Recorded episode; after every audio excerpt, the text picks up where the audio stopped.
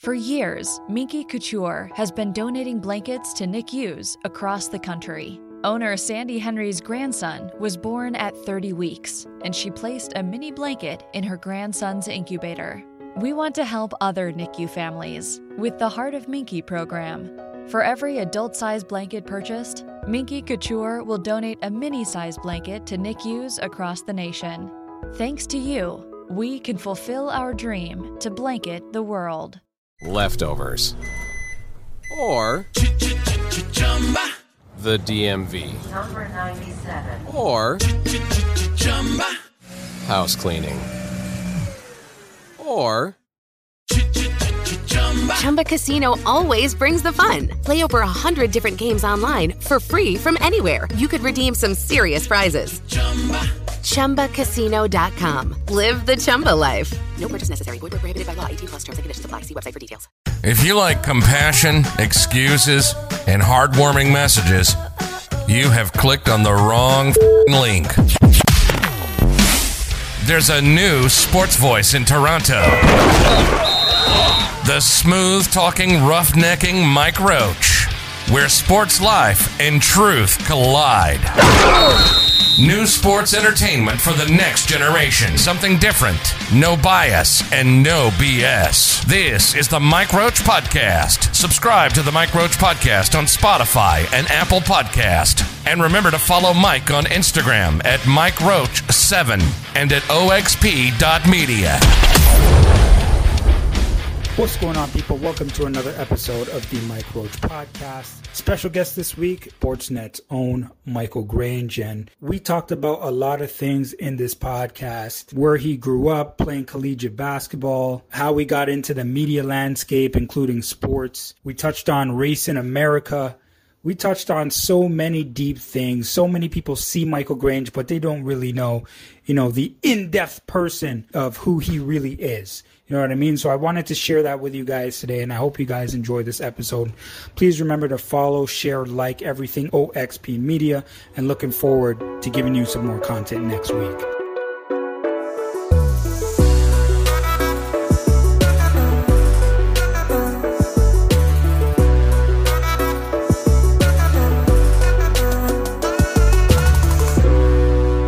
What's going on, people? Welcome to another episode of the Mike Roach Podcast, brought to you by OXP Media and the Battle Canada series. Got another great guest for you today. Columnist, radio, and television personality for Rogers Sportsnet, Michael Grange. Michael, how you doing, my friend? I'm very well, Mike, and uh, pleasure to be on this with you. Now, Mike, I haven't seen you since all of this stuff has happened with with COVID nineteen. How are you, and how are the family? I appreciate asking, and um, very well, really. I mean, I uh, I almost feel guilty uh, whenever I answer that question because um, you know I'm very aware. you know, a lot of people are having a rough time, either health wise or family wise, and work wise, and all that. And, and I've been lucky to uh, to kind of avoid any of those those issues so far. And the the upside has been uh, a lot of time with my own family. I've got teenage kids, and uh, they're sort of at that stage where they kind of pass in and out of the house, and you might see them for a minute, maybe you won't, and um, and to have them all under one roof and really having time to be together in, in a nice kind of unrushed unrushed way has been it's been an absolute blessing. So um, from that perspective, a very narrow one, it's been uh, it's been kind of a nice thing. Have they asked you to do any TikTok videos yet? I asked my daughter if she would, and you know, I don't make the cut. my, my, my, my kids are very, uh, very, very ashamed of me, so uh, I can live with it. It's okay. Okay, like, have you been like me and just said to hell with it and grew a fro, or have you tried to cut your own hair yet? I uh, I have uh, a beard that's now dates back to uh, Nice. March 12th, I guess. So the day after all that stuff went down, I pretty much I haven't. I don't think I've worn a suit or uh, shaved in since.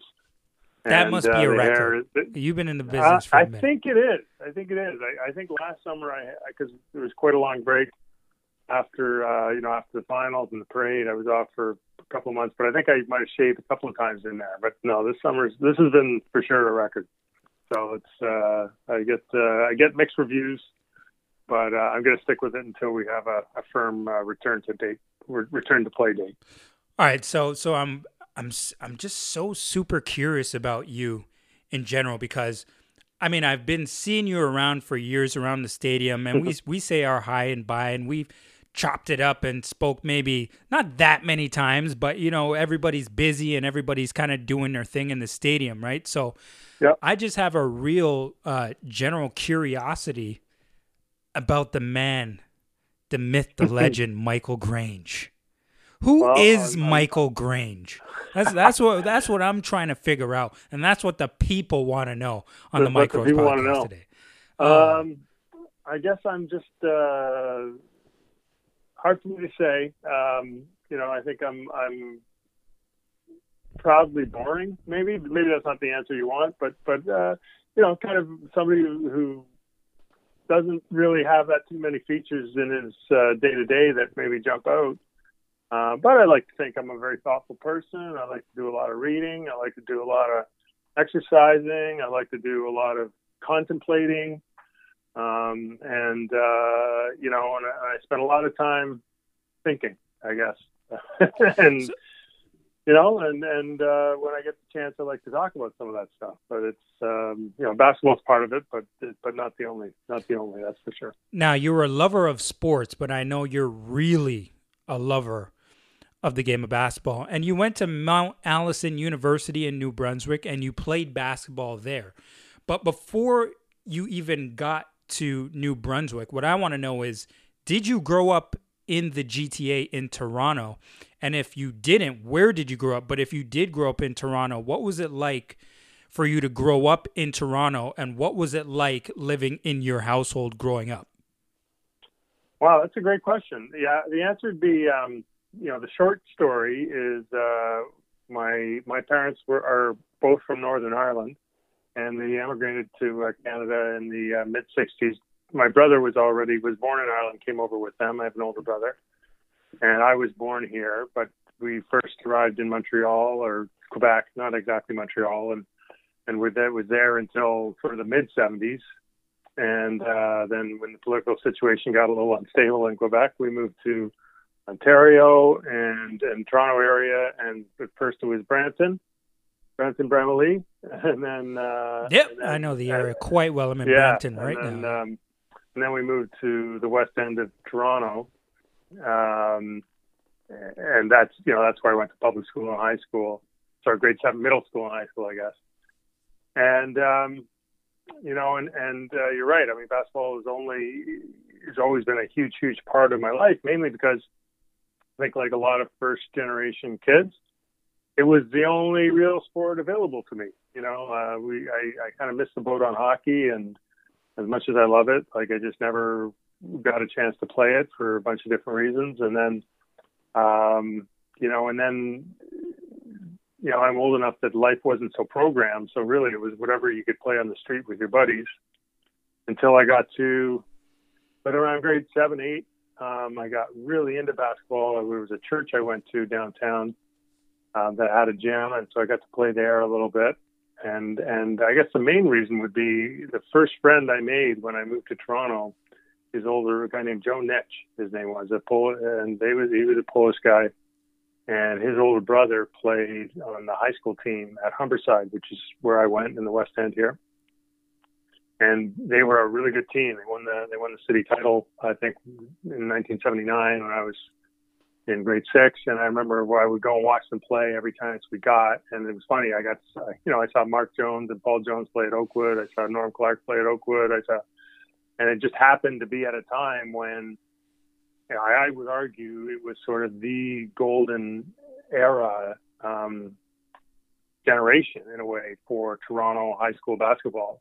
It was sort of at the time that you know the city was changing. There was a, the population was was people coming from all over and they were all, a lot of them were like me except maybe from from a lot of them were from the caribbean. Yeah. and um you know but the same idea right? Like there were you know we weren't like no one was driving us to hockey type of deal.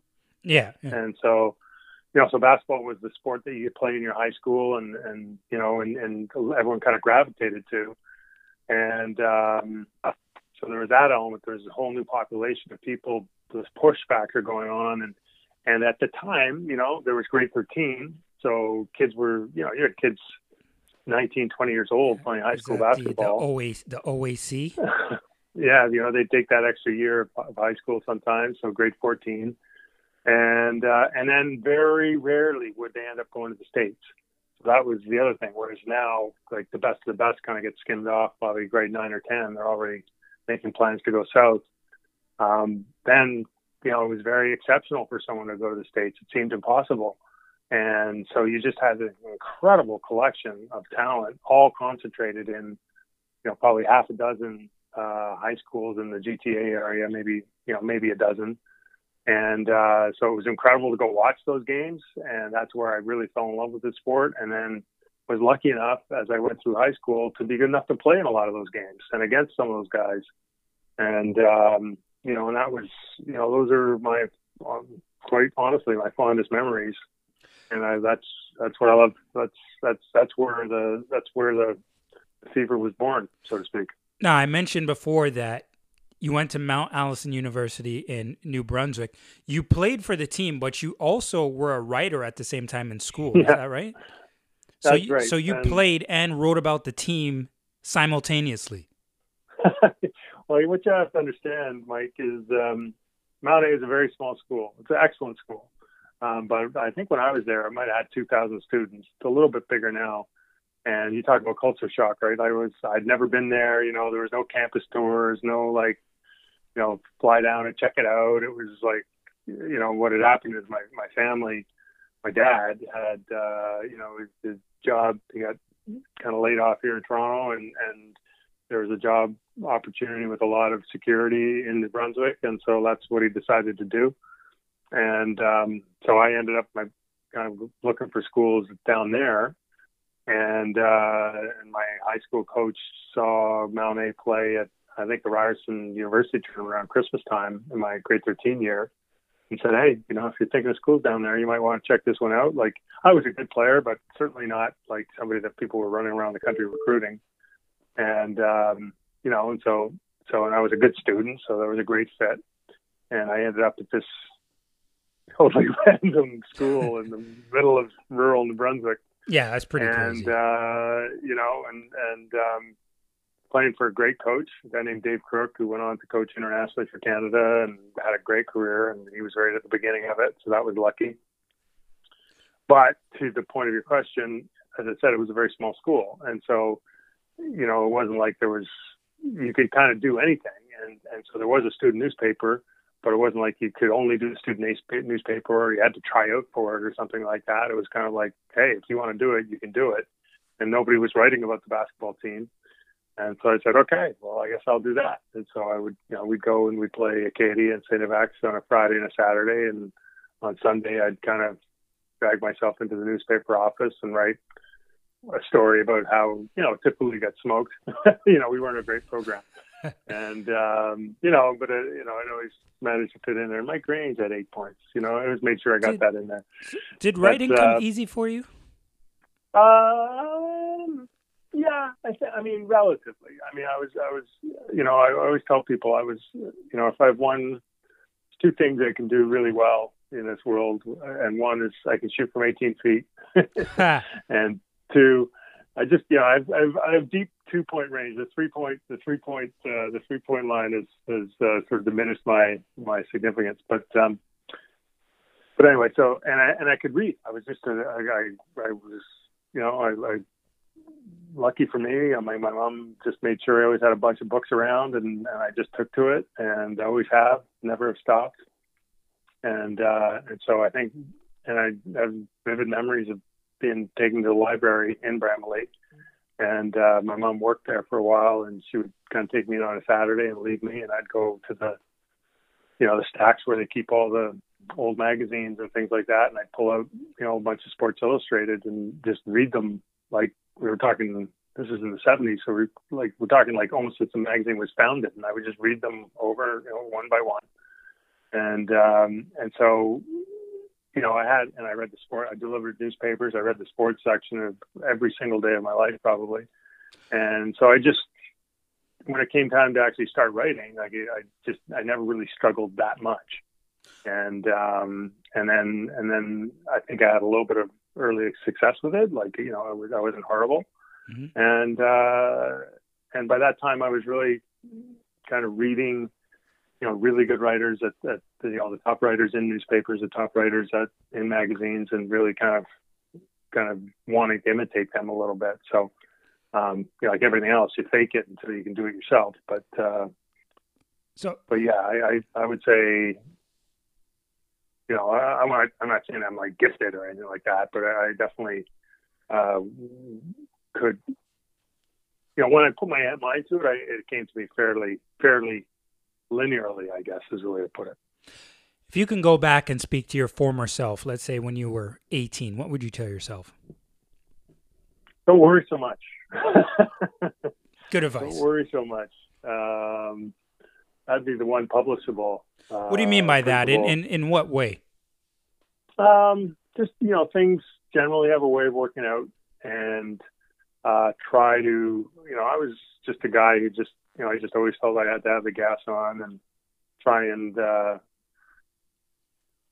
you know, just, uh, just didn't, wasn't like I was, I didn't relax. I had a good time, but, but I just was always kind of anxious about, you know, doing my best, doing better, uh, keeping my grades up.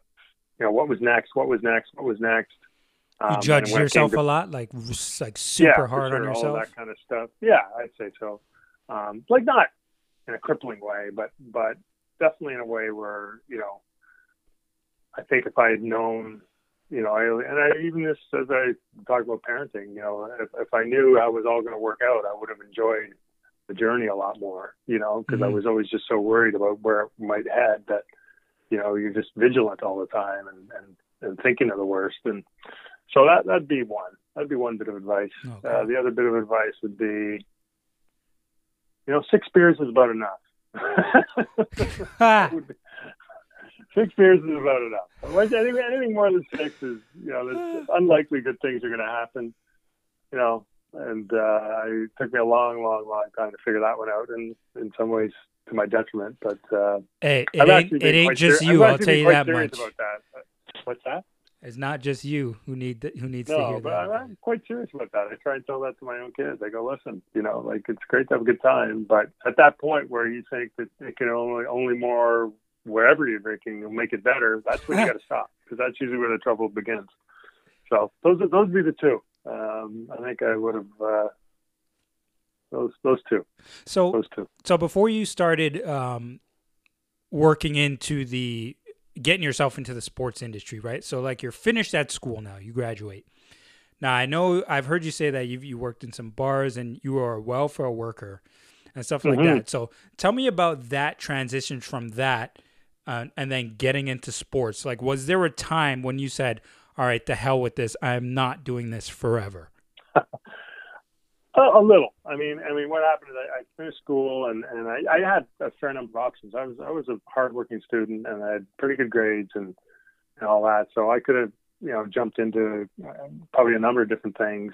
I wasn't all that agree all that organized. So it wasn't like I had been applying for. I kind of knew after university I was going to probably take at least one year off, so I hadn't like applied to a whole bunch of things. Um, came back to Toronto, needed to work, so I ended up, uh, you know, first job ever was at a after school was a meat at a meat packing plant. That wasn't great, but um, speaking of that, but, like, uh, what's the worst job you've ever had then? I think the meat packing plant. Oh, I mean, man. I've cleaned a lot of toilets, I've pushed a lot of brooms, and dug a lot of holes, and you know, uh, but the meat packing plant was not great.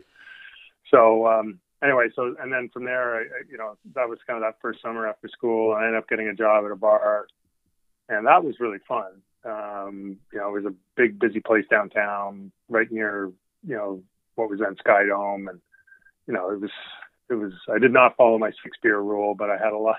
I really did have a lot of fun, and um, you know, it was, you worked hard, but you may always seem to have a like a ton of cash in your pocket and a lot of people to play with, sort of thing. And um, so I liked that. And after about two or three years, though, I was kind of starting, maybe a couple of years, I was like, ah, okay, this is not a sustainable lifestyle.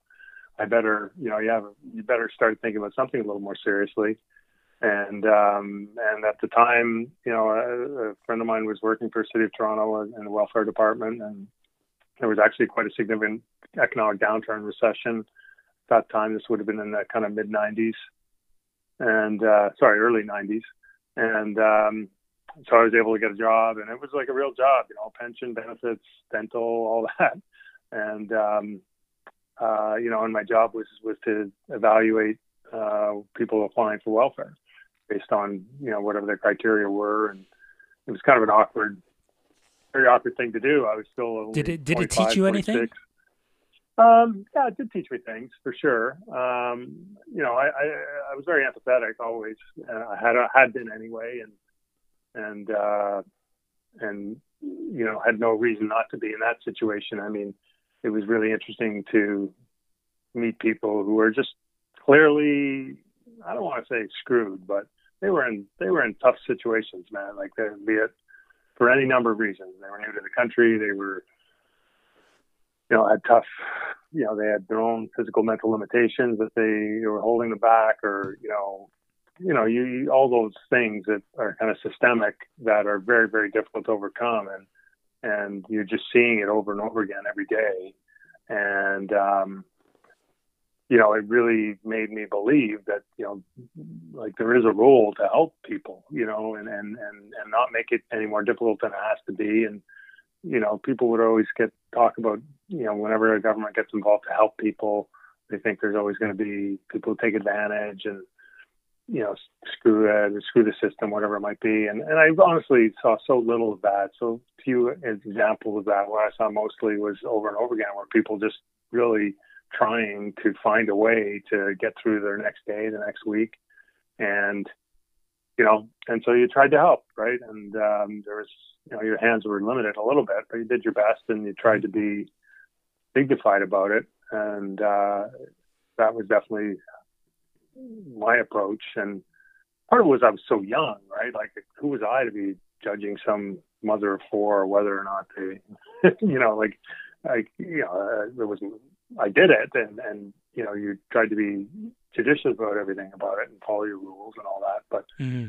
but um, you know, it was not hard for me to be empathetic and try and kind of inject some dignity to the whole process and keep it judgment free and um, you know, and, and hope people got back on their feet. And, and so it was valuable, you know, to really understand that uh, things aren't always fair, right?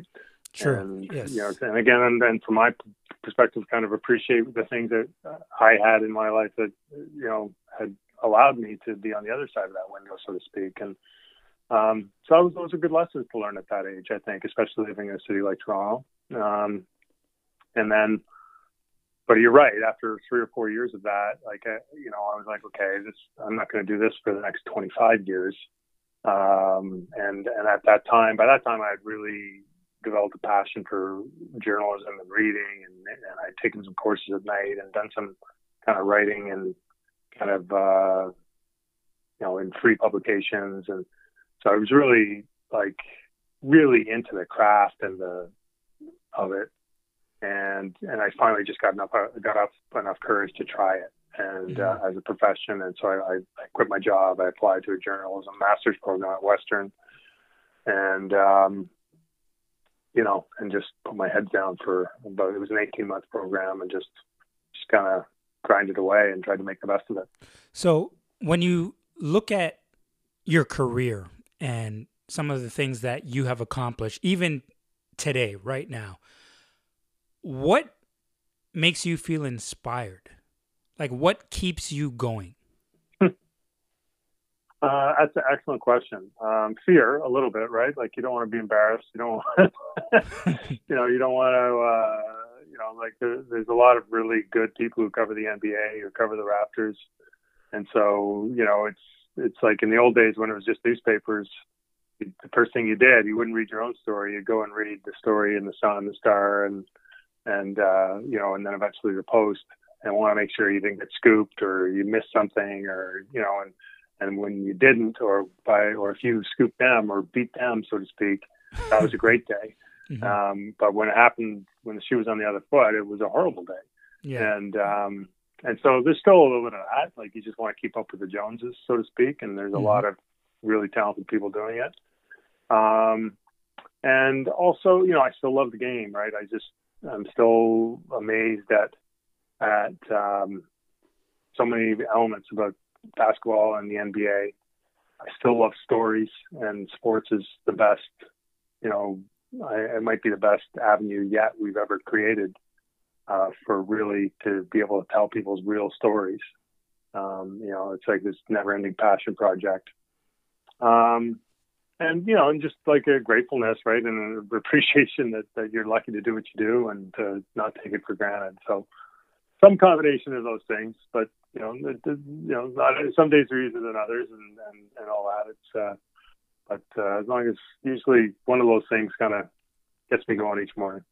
If you had a chance to sit down with anybody you wanted to sit down with, doesn't matter who, past, present, who would it be and why? Oh man, uh, let me think.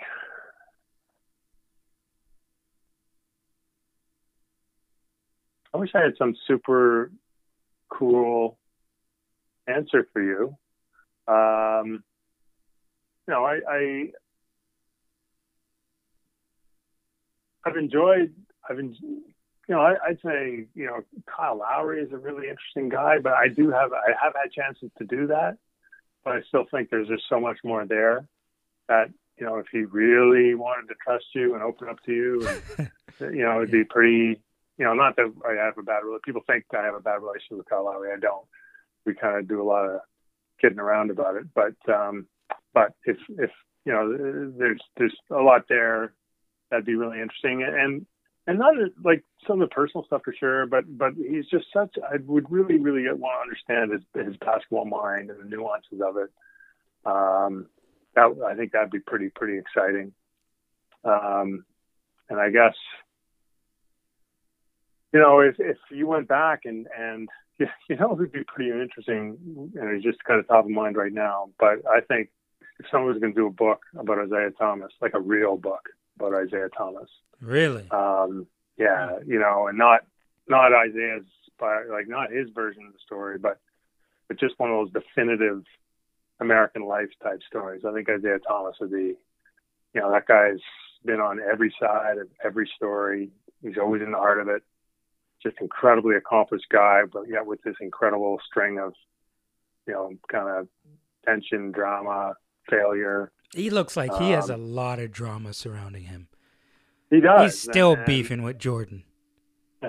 And that's just the least of it, right? Like, I mean, um, you know, it, it, you know, Isiah's just there's something about him and how he operates that creates greatness. Like, I mean, you cannot take a thing away from him as a player, um, and yet, an incredible loyalty. There's people around him who you know, I remember talking to Bill Laimbeer about him one time. Say, I, I think his line to me was, "I proudly worship at the Church of Isiah." I think, or it might have been follow one of those. But it was, it was like he was like, "I'll go where that guy goes. I'll walk through fire with him." Oh, okay. And and he, you know, he's done that over and over again.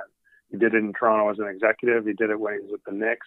He's able to inspire incredible loyalty among among those close to him, and yet you know, there's always the other side of that where people just relationships splinter and businesses fail and you know feelings get hurt. And uh you know that's that would be you know what? You're you're so right. book. you're so right man. Like there just seems to be so much drama but i've i've met the guy. He's such a nice guy. When he oh, just yeah. stand no, I mean I don't know the guy. I mean I've met him and talked to him for a quick second but he seems he got he has that that smile that just lights up the room, and he just seems like such a nice dude. But man, there's a lot going on there.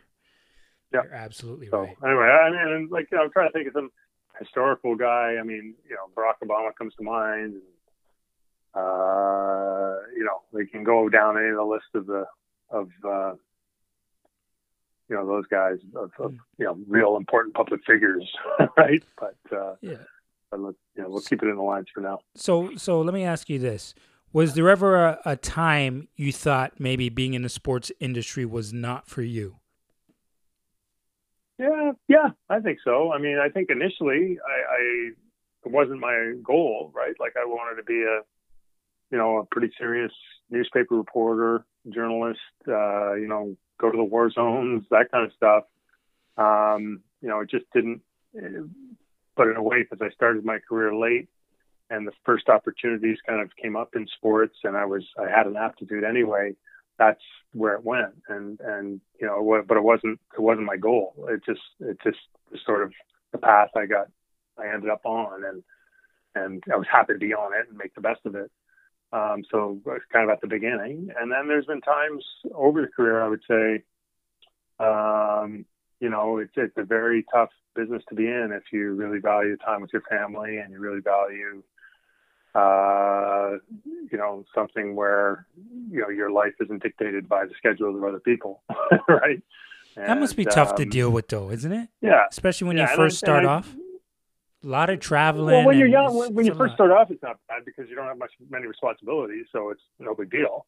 Um, but it, you know, there's definitely there's probably about a 12 year at least stage in there when you know you've got two little kids, and in my case, my wife was working, and uh, the kids are growing and they're getting busier and they're getting more engaged and they need more from you and your wife's career is just as busy as yours if not more. And you know you're taking off you know you never you're never home on a sunday because the raptors play at home and you're never home friday night because the raptors play at home and um, you know and then you're taking off to travel because the raptors are away and then you know stuff like that yeah. like it's um it's, it's like I, you never complain about it because everyone else's job demands some sacrifices. Any almost any good, any really good job, a really good career demands a ton of sacrifice. So, you know, you, it's stupid to to think you're somehow especially um, put out on. But but you know, there's times during that period where you're like, am I am I really serving my family the best by you know doing this? And is there something else I could do that would serve everybody's interest better? And you know, the answer kept being not really. so I better keep going here, and um, and and all of that. So, um, you know, and sometimes that that'd be it mainly, you know. But for the most part, it's a great ride, right? Like so, you know, yeah. you know, like anything else. Like if you want to focus on the negative, you know, there's always there's always something there to focus on. But yeah, really, you're better off better served by by uh, you know paying attention to what, what what's good and what's what what you're lucky what's lucky. Let's say you had a few extra million bucks laying around. How would you? How, I love these uh, questions. Yeah, like how would you spend wow. it? How would you spend it? What would you do with it? Uh, We're trying to well, figure out who Michael Grange is right now. Yeah, we're learning. Yeah, um, I, I, I would say this. I'm I'm pretty I'm pretty simple in my tastes, right? And so, um, you know, like that's one thing I've been I think I'm fairly good at it.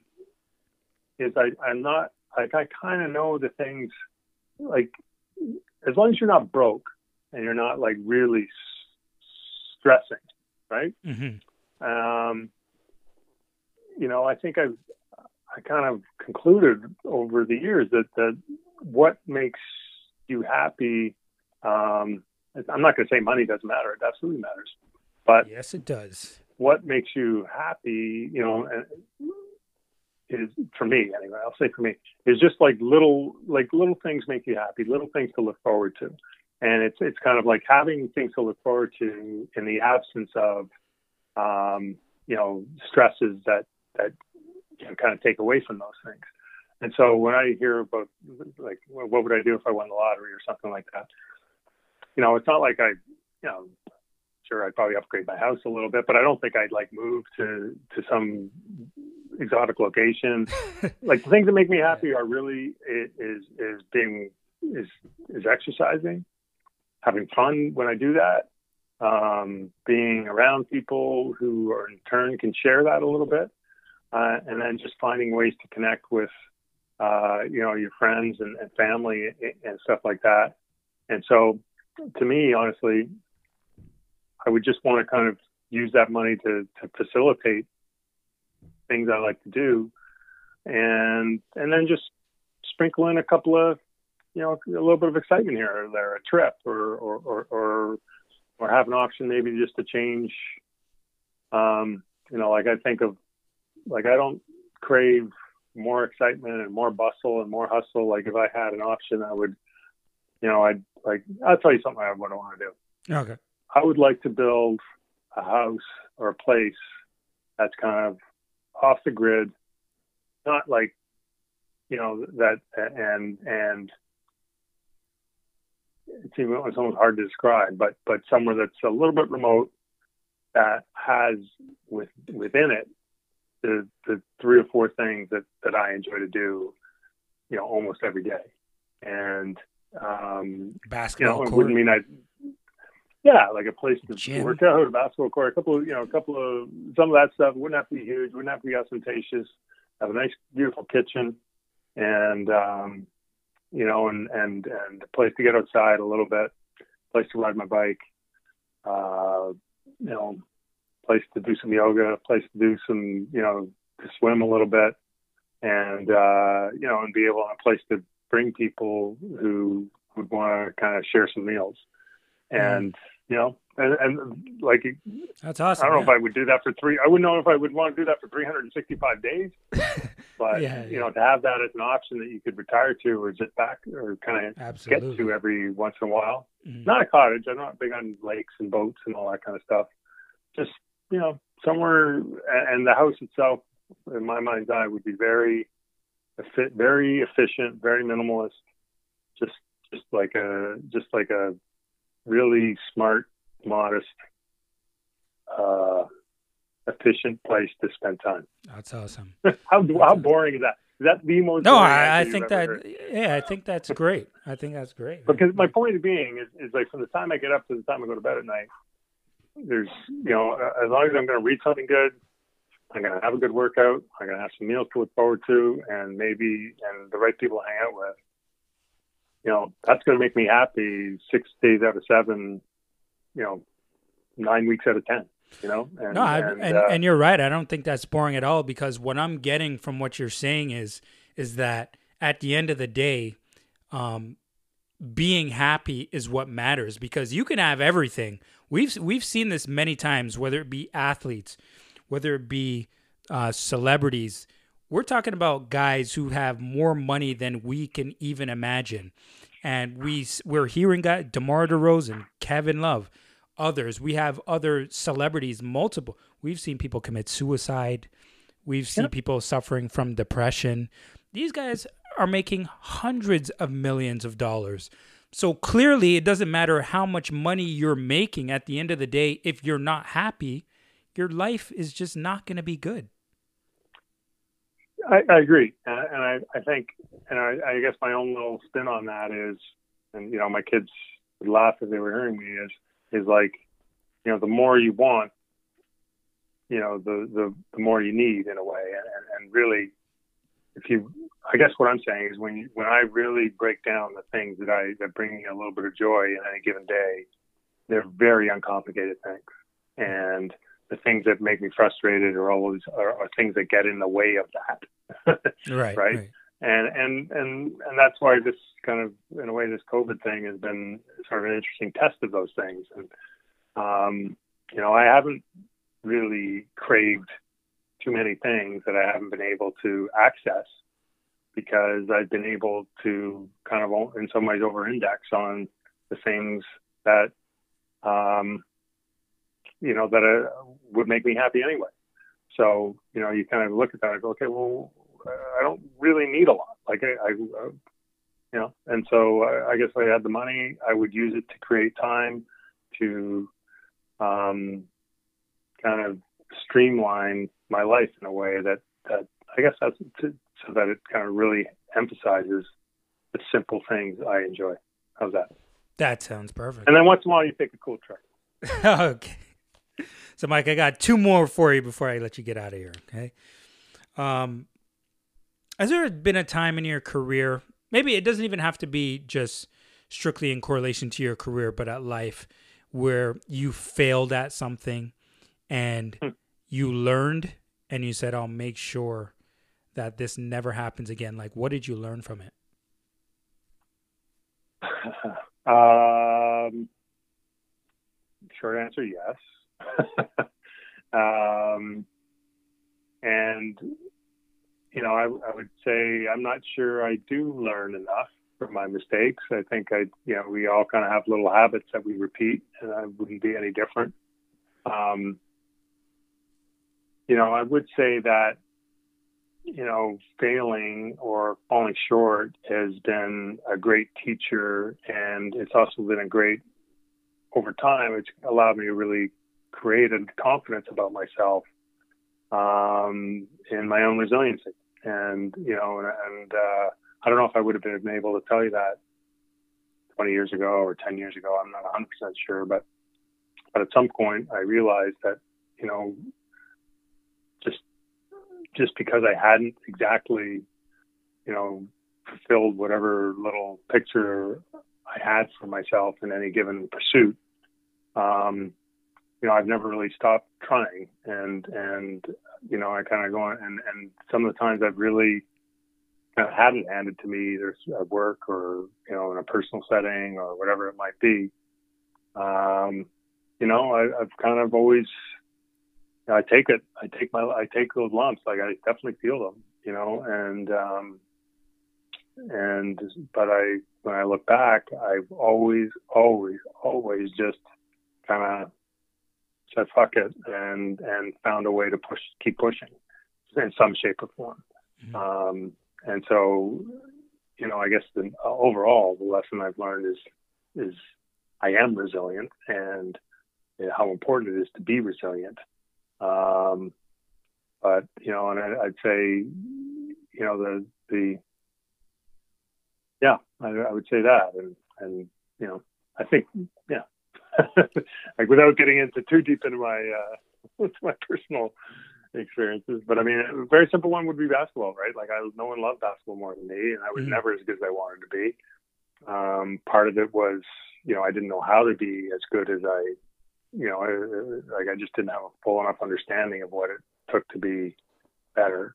Mm-hmm. And you know, and it always really frustrated me and and and made me, you know, but I, I never stopped working, trying, competing.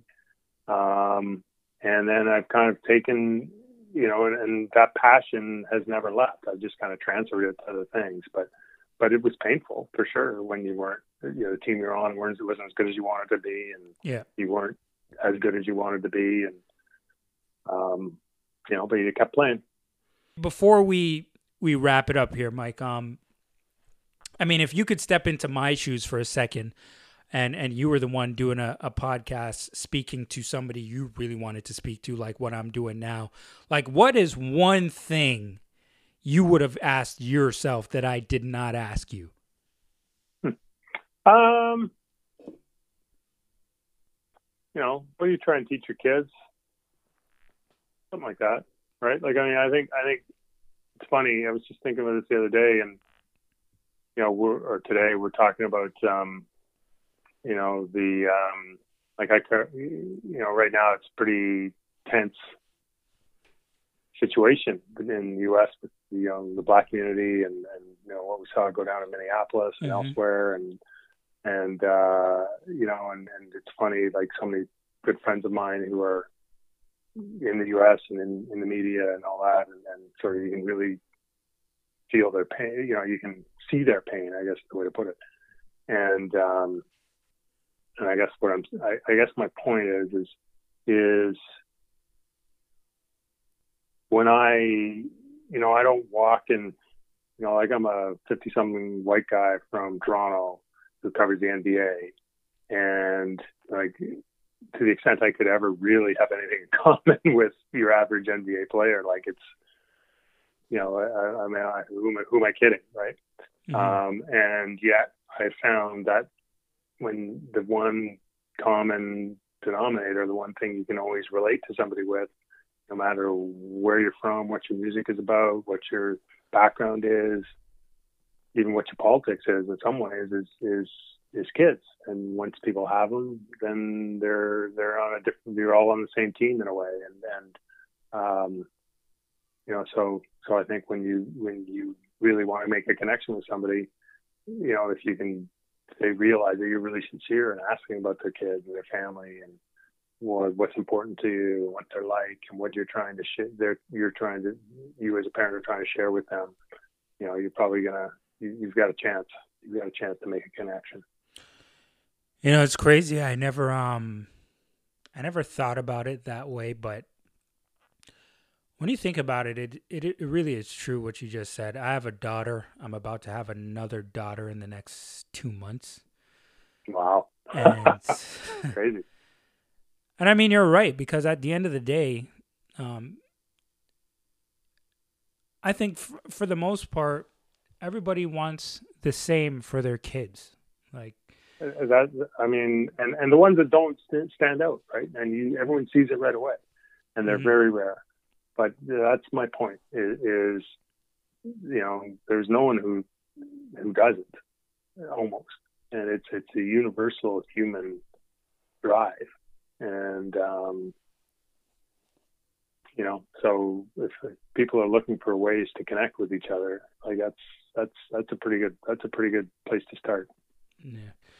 Totally agree. And uh, columnist, radio, and television personality for Rogers Sportsnet, Mr. Michael Grange. Mike, I'm looking forward to seeing you back in the stadium. I have no idea. Okay, speaking of that, right before you go, like hmm I'm looking forward to seeing you again in the stadium. Do you, I mean you're you're an insider with all of this stuff? Do we have any word with what the heck is going on here? Well, I think there's just been a building momentum. And so I think unless something really goes off the rails, I think, you know, the NBA is going to play. I think they are going to play, as everyone kind of probably knows by now, in Orlando. And it's, you know, exactly the format of that we don't know.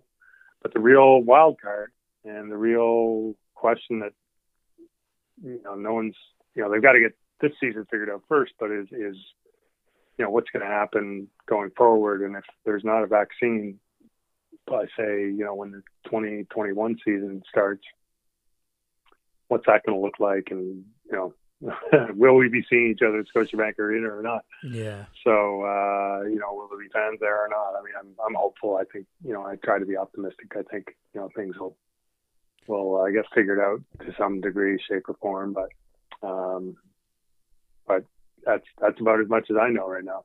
it's Yeah. pretty wild.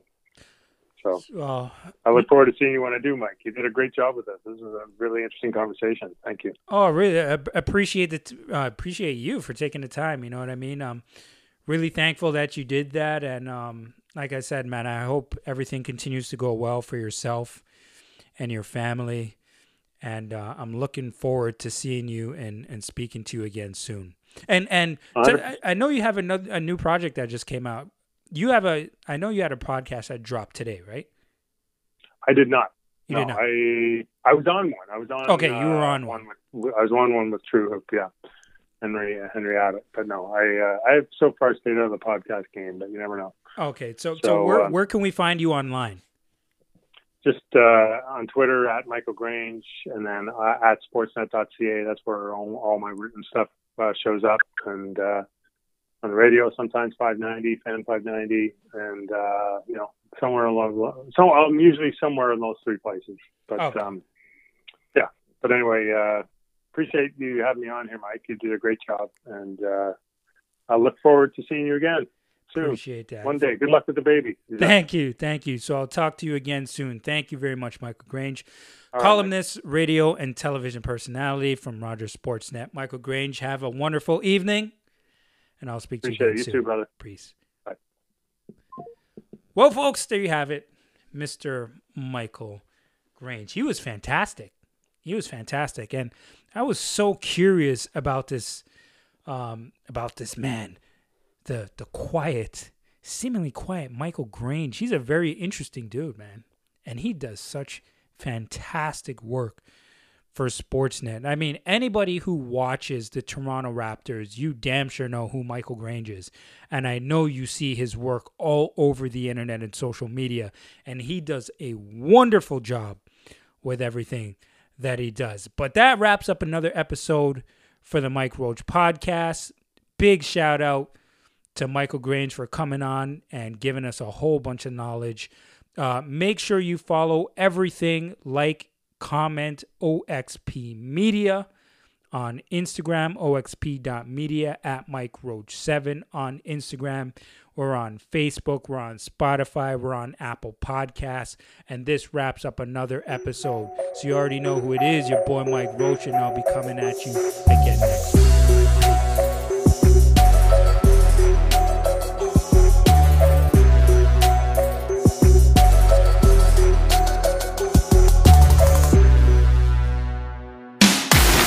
Been listening to the Mike Roach Podcast, where storytelling, sports, and keeping it real are the only ways to live by.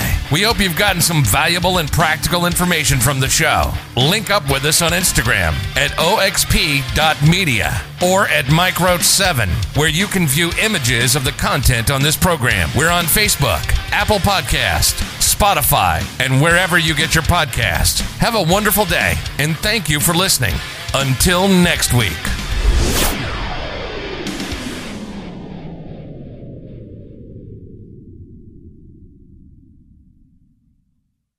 For years, Minky Couture has been donating blankets to NICUs across the country. Owner Sandy Henry's grandson was born at 30 weeks, and she placed a mini blanket in her grandson's incubator. We want to help other NICU families with the Heart of Minky program. For every adult sized blanket purchased, Minky Couture will donate a mini sized blanket to NICUs across the nation. Thanks to you, we can fulfill our dream to blanket the world. Leftovers? Or the DMV? Number 97. Or house cleaning? Chumba Casino always brings the fun. Play over a hundred different games online for free from anywhere. You could redeem some serious prizes. Chumba. ChumbaCasino.com. Live the Chumba life. No purchase necessary. Void where prohibited by law. T plus terms and conditions apply. See website for details.